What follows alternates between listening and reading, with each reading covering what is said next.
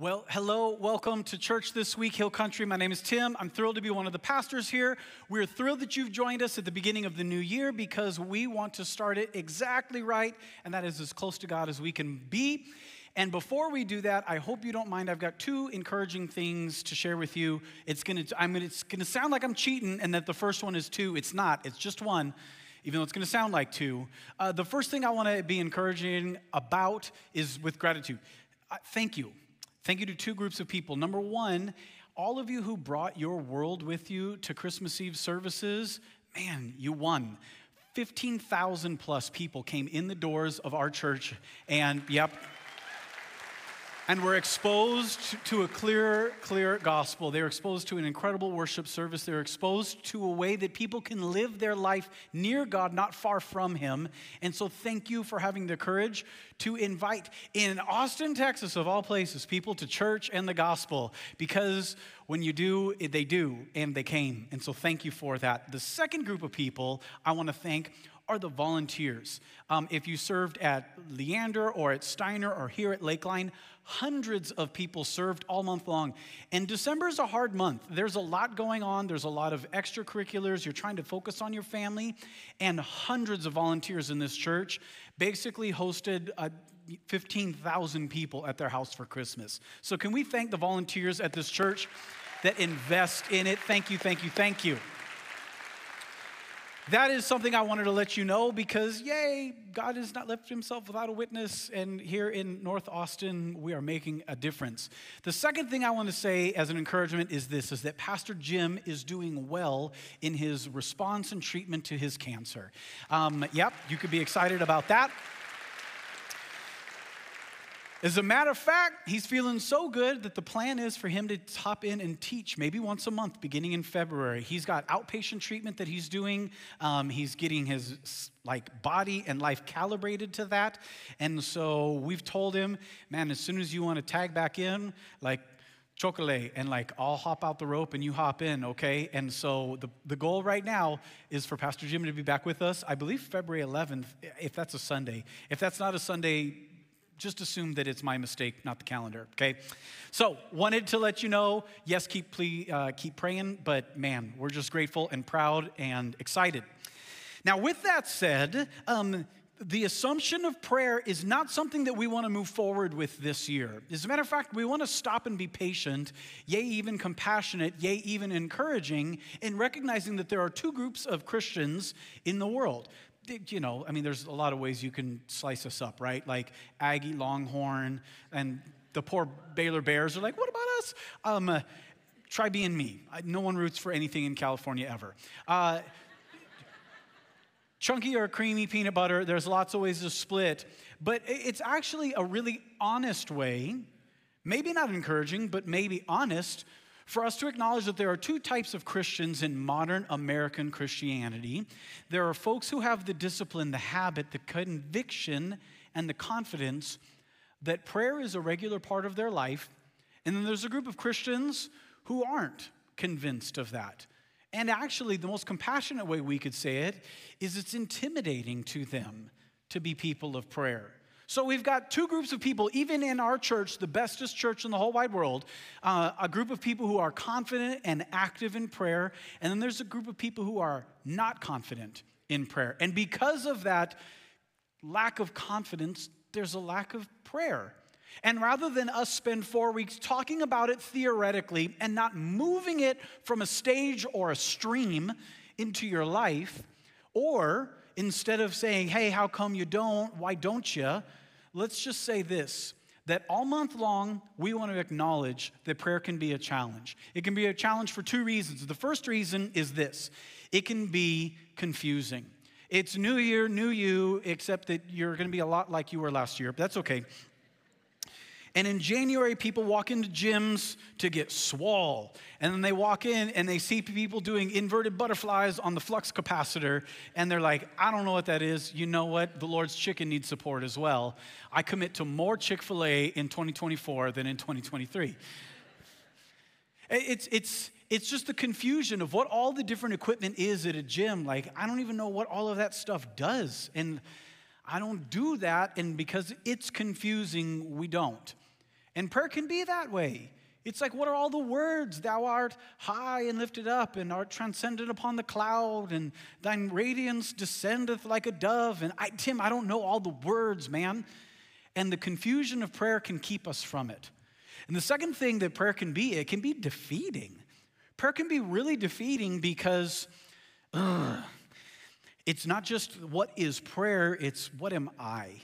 Why would God want to carve out time in his schedule for me? I, I kind of messed up this week, and to be honest, I've kind of been slipping for a while, and I don't know, I don't know that I can bring myself. It's one of the ways where big church kind of works against us. Because you think about Christmas Eve, right? Like it was so amazing for us to celebrate and brag about who God is. And yeah, we got a little turned up and we made it snow. And then you know what doesn't happen in your quiet time at 6:30 a.m. at the breakfast table? It does not snow. I happen to know because it was 73 on Christmas. And and here's here's my point. My point is sometimes bigness of being part of a megachurch can make your spiritual walk feel insignificant to who God is. And it can just feel like, ah, I'm not as turned up as you guys are. I, I don't think I'm that important enough. I don't feel like I measure up. And it can be really defeating, to be honest, to go from something that is prepared and rehearsed and delivered in a church service to just you trying to be like, um, God, um, help. and sometimes that gap works against us. So, we're going to commit to a few things over the next month. As a matter of fact, we're actually going to commit to a few things over the next couple of months. One, we want to work through a clear plan for praying. That's what we're introducing today. How can we make this clear? The second thing is a commitment to encourage you for a long run. We want to hold our focus on this stage, even with all my ADD bouncing around Tim, can we hold on for a season of time that no matter what we're talking about on a Sunday, we're trying to encourage you to go back to the habit of praying on your own? Because here's what we want to do we want to give you a shot to try it and be all excited and be like, bam, new year, new me. And then to get tired and distracted and fall off for a bit. And for us to hold our patience, hold the line, and call you back to it so that you feel encouraged and thanks for hanging on to this for a minute so that I could hang on to this for a minute. Really, we want to give you a chance to try and to not to try and to try again. You and Yoda on Dagobah, okay? That's what's going to happen. And the last thing is a calling that invites you to grow, not just to watch. We are creating content and tools so that you don't, hmm, we don't want you to get to the end of January and think church was good. We want you to get to the end of January and think God is good. And so we've got to be moving some things from a stage or a stream across the, the, the divide to you. And so we're going to provide some things today and next week and all month long to move you in God's direction. So, with all of that said, let's actually get started. Let's not talk about it, let's be about it. We want to give you a clear plan. If you want to turn in your Bibles, we're going to be in Luke chapter 11 today. We're going to spend a lot of time in a few verses and no time in a lot of verses. And I know that sounds like Willy Wonka explaining how things work, and I'm sorry, it's just the way it is. In Luke chapter 11, verses 1 through 4, the Bible says this Now Jesus was praying in a certain place, and when he finished, one of his disciples said to him, Lord, teach us to pray, as John taught his disciples. And he said to them, when you pray, say, Father, hallowed be thy name, your kingdom come. Give us each day our daily bread, forgive us our sins, for we ourselves forgive everyone who is indebted to us, and lead us not into temptation. There's something you got to know about Jesus. And if you've been part of Hill Country for a, a period of time, you already know this. If you've been part of a good Bible teaching church for any period of time, you already know this. But if you don't, let me say one of the absolute best things about who Jesus is Jesus works to make God clear. Not simple, not unimportant, not on the same level as you. Those are, are not true of what Jesus does. But Jesus does work to make God clear. Um, the book of Hebrews, if you want to read that, you should. It's great. But in the first chapter, it says this about the person of Jesus that he is the radiance of God's glory and he's the exact representation of his being. That idea is amazing. That he's the radiance of God's glory. That Jesus was around before there were things to be around. That with his words, he moves the universe. With his strength, he holds things together. In his life and in his death and in his resurrection, he redeems dead people to God himself. And then he's the exact representation of his being. You can know him. He's clear. He works to make things understandable. And so, this Jesus who makes God clear was asked a great question. You know, you live in a weird time in human history, right? Not just the last eight years in America, it's been weird for a minute, but in all of human history, most people all around the world have lived with faith. It's actually a recent development that there would be people who don't. It's more normal to live with a faith. And it's fascinating, it's encouraging to me that in the first century, as the disciples are sitting around, they lived in a really religious culture. They were like really into church and stuff. And, like their inner Nacho Libre came out, they were like always about the gospel and always about their faith and always about these things. And I'm so encouraged that as they're moving through their life in this very religious culture, very different than our irreligious culture, they look at Jesus and they say, Hey, by the way, um, if you were to teach my friend, not me, because I'm a person of prayer, but if you were to teach them how to pray, what would you teach them about prayer? I'm just encouraged by the fact that even people in a really religious culture needed to be taught how do you do this? How do you go about praying? Because it's so quiet when I pray. I feel so drifty when I pray. I'm not so confident that I said anything right when I pray. And Jesus is good when he gives them a model. And so we're going to take the Lord's Prayer and we're going to use it as a template to help ourselves. We're going to ask you to do this. Over the course of this month, really the only thing that we want you to sink your teeth into is can you do this? Can you pick a time and a place and have a plan? All month long, this is what you need to get to. Look at this slide. You can kill this slide. This slide is so small, you can do it. And then over the next six weeks after this month, we're going to be reinforcing this concept of time and place and plan. As a matter of fact, so grateful. Praise God for the 15,000 lives He brought through our services for Christmas. We've got a different goal now that we've moving forward in the year. My hope my humble hope is that we can move 200 people in our church from intimidated to confident in prayer. Wouldn't that be cool too? Praise God for the 15,000. That's awesome.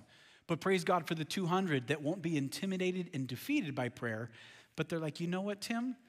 I know what's going on, and I love the fact that God is in my daily life. So, with a time and a place and a plan, we're going to move you through these four letters because I don't care if you're smart or less smart, you can remember four letters. I don't care if you're busy or less busy, you can remember four letters. And these four letters are your plan. I cannot find your time and place, but I can get you a plan. So let's move through what these are. Acts is not magic, it's not a formula, it's just practical when it's just you and God and a whole lot of quiet. The first thing that you will do in your time in prayer is adore God. Jesus starts off in the Lord's Prayer um, Our Father who art in heaven, hallowed be thy name. Boom, you're already lost. You never say anybody art anything because you're not William Shakespeare. And you've never called anyone hallowed, to be honest. You're not even entirely sure how it's different than Halloween. And so, right off the bat, as Jesus works to make things clear, because of the language, because of very individual words, it feels very prohibitive. It feels like y'all pastors know the right words to get God to listen to you, and I don't. Let's just say this that what really Jesus is doing is he's teaching start your time in prayer with God in mind, even before your needs. Okay? I know we live in a me first culture. I know that. And I know I just told you, don't start with you. We're going to get to you. And it's interesting because Jesus really does encourage you to request things, He encourages you to ask. But in Luke, same thing as in Matthew, when he's teaching this, he says, start with God. Um, something interesting has happened in culture in the last 60 ish years, maybe 70 ish. We've created work that pulls you out of design, meaning this. We created desk jobs. And as you sit at a desk and you pull your arms forward to a keyboard, I can feel it right now. My shoulder blades are rounding and I'm hunching over. And I start to get that athletic posture that I'm known for in my life, a little bit like the hunchback of Notre Dame. And as desk jobs have pulled us forward, we literally have to teach people make sure you stand up each day. like, that's a wild thing that I own a little baby phone that cost me $600 that buzzes my wrist every so often to say, like, hey, bro, stand up. and then unfortunately, my little baby phone, that is my phone's phone, um, reinforces the fact that I'm so addicted to my phone that my neck is down hours every day. Oh, my screen time report is just devastating every Sunday morning. It's like, here's how much you were immature every day last week and that neck. And so now you combine desk jobs with cell phone addiction, and you've got literally a population that doesn't even know how we're designed. Your shoulders are supposed to be rounded back. Oh my gosh, my abs are so tired standing like this right now. and your chin is supposed to be up because God has designed your eyes to look out, to look out. And I know that it's popular in some churches to take the Lord's Prayer and say, God wants to just give you, and He just wants to hashtag blessed. And it's so frustrating because that is actually so true in this passage. It's just not the whole way to teach it. The whole way to teach it is to say, start with your head up. That when God is at the beginning of your prayer life, that you're aligned, your shoulders get pulled back, and your chin is up, and you're just the way you're designed to be. Start by saying something about God. And you're like, Tim, I love it. Oh, I love it. What would I say? I know it's intimidating. All the Bible words, the theology. Like, I'm going to express affection to God for who He is and what He's done. How do I do that? Watch how simple it can be. God, I believe that you're God and I am not. Whoo, do you know what good that does to your cortisol creating body every day to clearly delineate that He's God and you don't gotta be?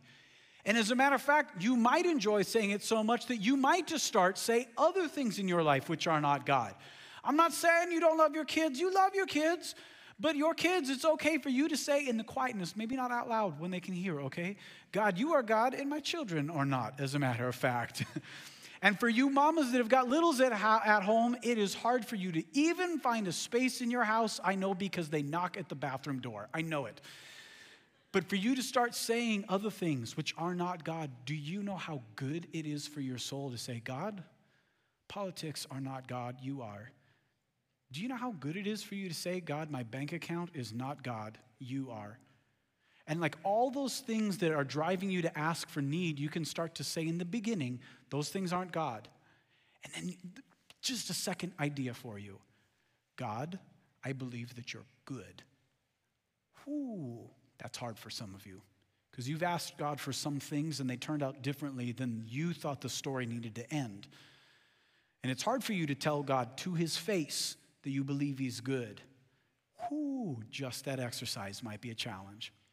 My point is this is that when you start in your time in prayer and you need the plan, Tim, what's the plan? What do I do? The first thing you do is align yourself, pull those shoulders back, lift that chin up, set your gaze upward, and let God be God. Just tell him something you believe about him. Less intimidating. You could do that. Cool. Let's keep moving.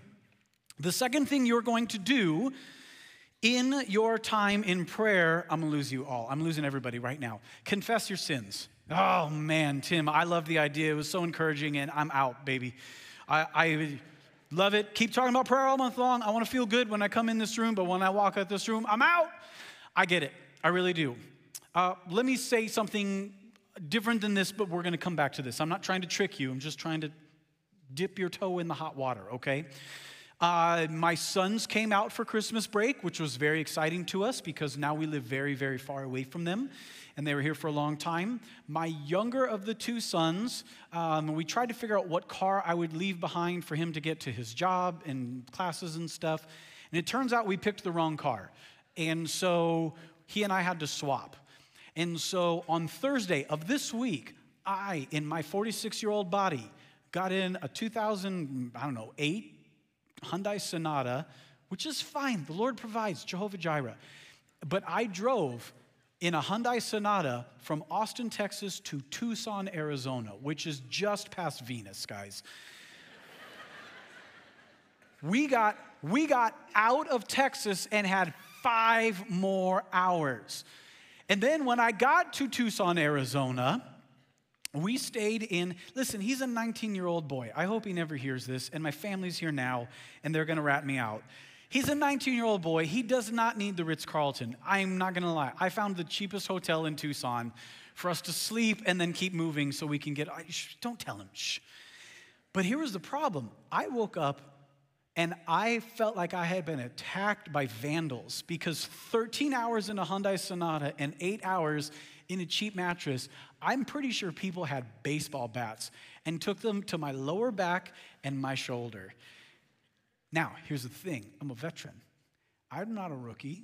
I brought with me pain patches. And these little pain patches I put all over. It's, it's like I was held together by Salonpas, okay?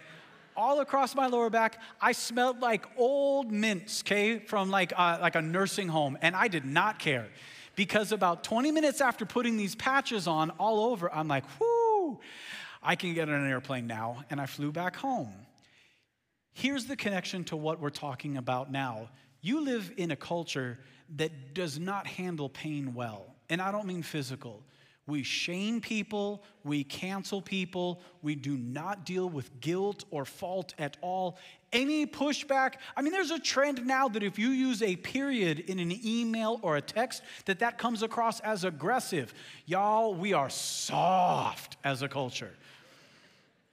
And how in the world are we going to call people living in 21st century American culture who are too soft to use punctuation to a spiritual discipline of confessing sin to an active and present God. That's going to be a challenge. Because when you put a name right on it, you are bringing God's grace right on it. The habit of confession is terrifying because you're going to find out who God really is, not who you hope He is. And I'm telling you, I've walked with the Lord for 31 years, and there is nothing in my prayer life that grounds me more than pretty specific confession. Because when I tell Him these things, man, Lord, I've been hurt in this way, and I've hurt people in this way. Lord, here's where I've fallen short. I met with grace. He did not spend the life of His Son so that he could now just in the year 2024 choose to shame me. He spent Jesus' blood on me as an investment, and it was costly. And so he wants to invite me into what that investment purchases for me. Oh, confession's amazing. Confession brings me into the regular person of who God is. I think the intimidation of prayer is why people just go to a big church. Because a big church has got everything dialed in, and God is always safe, and you're never vulnerable. And I'm telling you this there is nothing better than a real God. God is better than your church. And I say that as a pastor at your church. I happen to know you're at the bestest church in the history of all the churches. You're at the you you win. God is better than this. It, but unless you drive through this gate, you ain't ever going to find out. You're going to wonder and hope and wonder and doubt. You can know. You're allowed to know. Confess. So when we say it simply, it's just this tell God your sins and ask for his forgiveness. That's the simple definition of confession. Tell God your sins. And by the way, you're gonna, you're gonna like try this out this week. Some of you are gonna try this out and you're gonna say things like, God, I know I wasn't great to my wife this week. Okay, listen, you're husband. We all know you weren't great to your wife this week, okay? say something real specific. Get like, like, have your heart beat for a second before you say it, because the more clear, the more specific his healing is in your life. I'm just telling y'all, be specific. Okay. So we're adoring God, we're confessing things, and then it's going to be so simple. You're going to thank Him. You're going to express gratitude for something God has done for you.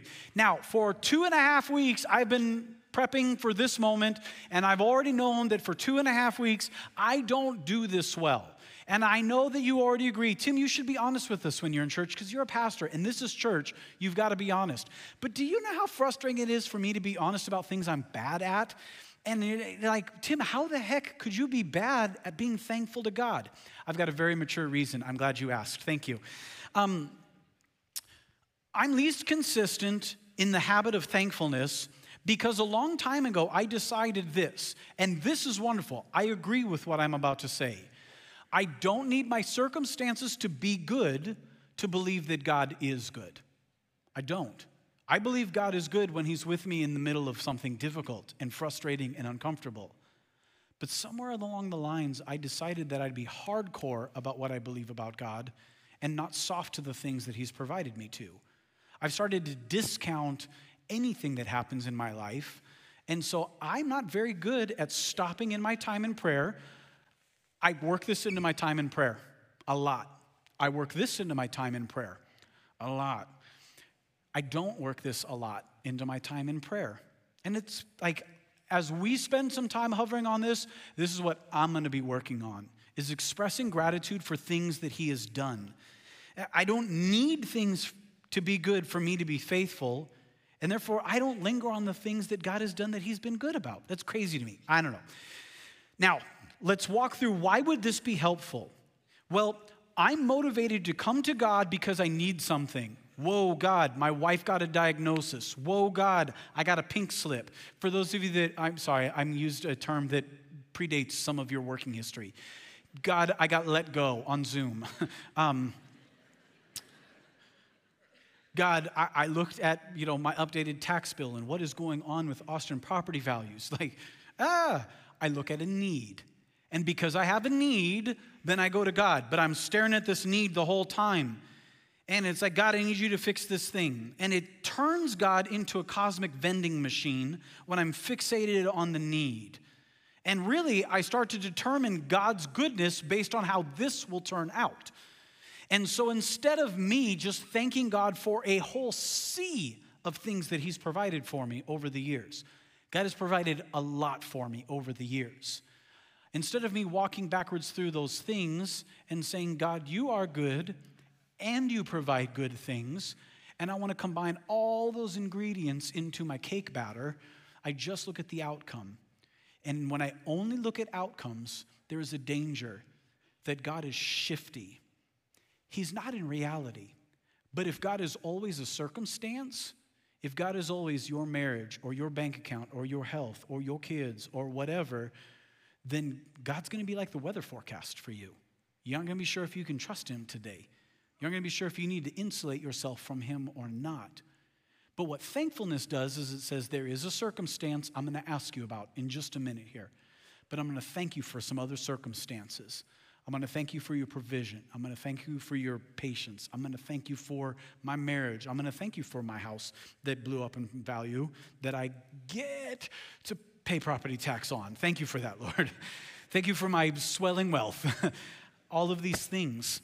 But expressing my gratitude, it's like it's like flying in an airplane over a mountain range. And when you thank God, you're able to see a bunch of other peaks that He's already moved you over. And yeah, there is something that He's got to move you over now. There is a, need, there is a worry, there's a fear, there's a weight. And you're like, whoo, Lord, I don't know about this one though. Like, I know you've done a bunch for me, but this one, when you thank Him, you're grounding yourself in everything you've done before. In this, in this time in prayer. And by the way, I know I'm talking a lot. You don't got to talk this much in prayer. Lord, help you. Please don't talk as much as me. You're going to tell him some things you believe about him. You're going to confess, here's some sin that I want your healing on. And then you're going to thank him for some things. And I'm telling you, just these three are going to transform your comfort, your confidence about your own life and prayer.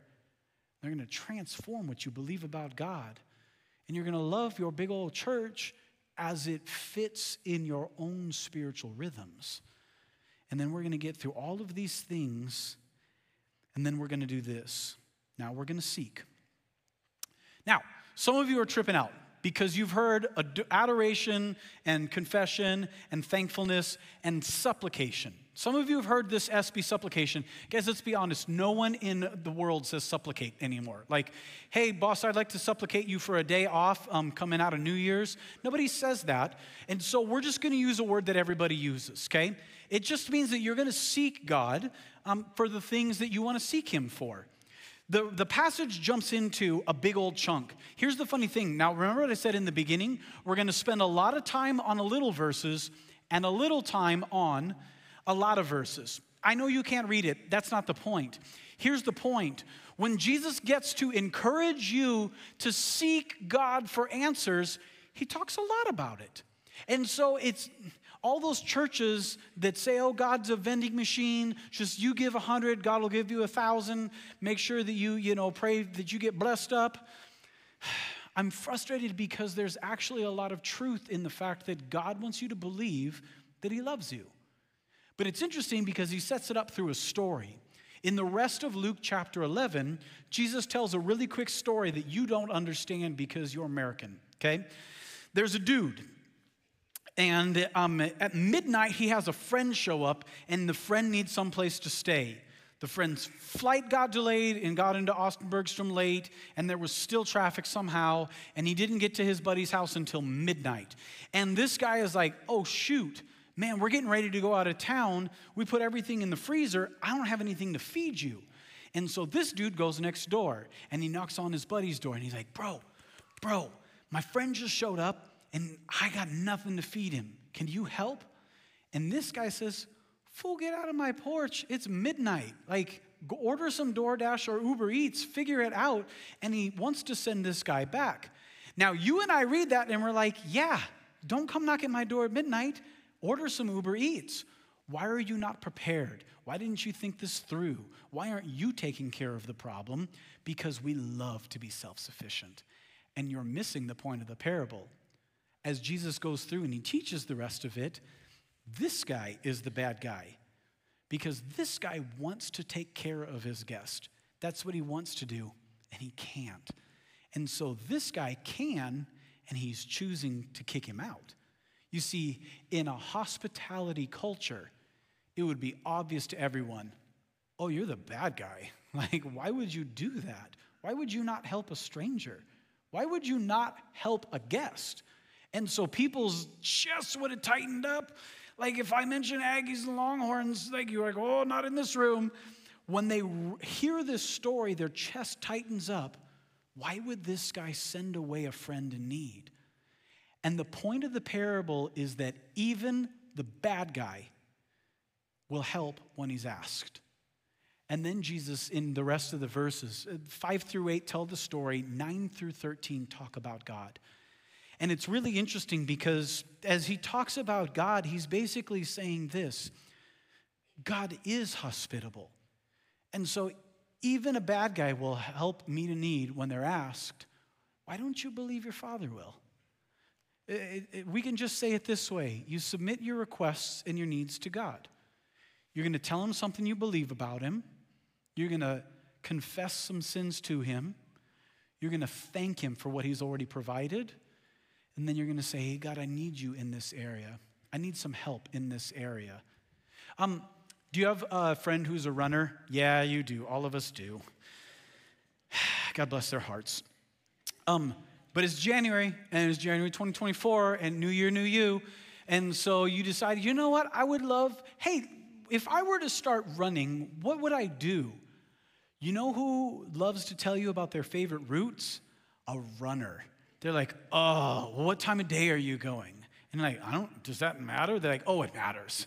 And they're like, well, where do you live? Because there's like different routes close to you or further from you. I'm like, oh, because they love to share who they are. Um, let's step away from runners because that's not all of us. Uh, do you have a friend who loves to cook? Yeah, you do. And when they ask if you want to come over, you say yes, don't you? Yeah, you do. Because a person who loves to cook, when you get there, it's different than your house. Your house, you're like, whew, we got about 30 minutes till the children turn into demons. What, what do we need to cook right now? But when you go to a friend's house, they've been working on it, sometimes the day before. Did you know that you can work on a meal a day and a half? I didn't. And then when you get there, they explain things about it, like, oh, this is this has been marinated in this, and then you know, I, I used post oak to smoke it because let's be honest, post oak, and, and, then this, and this is a salad that like it takes some words to describe it. You love them because someone who loves to cook loves to provide. Uh, a musician, you got a friend who loves music, and when they discover a new song or a new artist, you can't get them to shut up because they just want to tell you in Luke chapter 11, Jesus is trying to tell you your Father is hospitable. He really enjoys taking care of you. He really, honestly, is the sort of God that is like, I love to meet your needs. And so when Jesus tries to make prayer clear, the thing he wants to make most clear is the end, is that he wants you to seek God for answers. And so, all month long, we're going to talk about different prayers across the, the, the, scriptures that can encourage you. Wow, did you know you could be praying on this? Or did you know you can pray in this direction? Or did you know this? But all month long, we're going to keep reinforcing this that you've got this. And as a matter of fact, we're hoping that 200 of us believe we've got this. We're hoping that 200 people in this church move from intimidated, discouraged, defeated into convinced, courageous, and confident, man, Tim, all the things you said about prayer, whoo, you are crazy. But Tim, all that stuff is right. And so, next week, we're going to offer you another tool. Um, next week, we're going to encourage you. Did you find a time and a place? And you got that plan? And our hope is that all month long, we all develop a confident sense of who God is. Let's pray. Lord, I thank you for the fact that you have brought so many people into a church that works so hard to make you clear. Lord, I thank you for the fact that there are already hundreds of people in this church who are people of prayer. God, I thank you that they set an example, that they set a standard. God, I thank you that there are people in this church that have already aligned our direction to keep following you. Lord, I confess sometimes prayer can be defeating, that I can be distracted or I can devalue it. And God, I confess that I need to be reminded to come back to you, not to prove that I'm spiritual, but to prove that you're able. And Lord, I thank, or excuse me, Lord, today uh, I, I, thank you that um, we can continue to move people along in a way that invites them as a matter of fact, God, that's what we want to seek you for today. God, we I want to ask that you would help 200 of us, 300 of us, Lord, to become people who are confident in you. So, Lord, we pray that tonight, this week, and this month, all equip us to be people who are convinced of you. And it is in your Son's name we pray. And everyone said, Amen. Amen.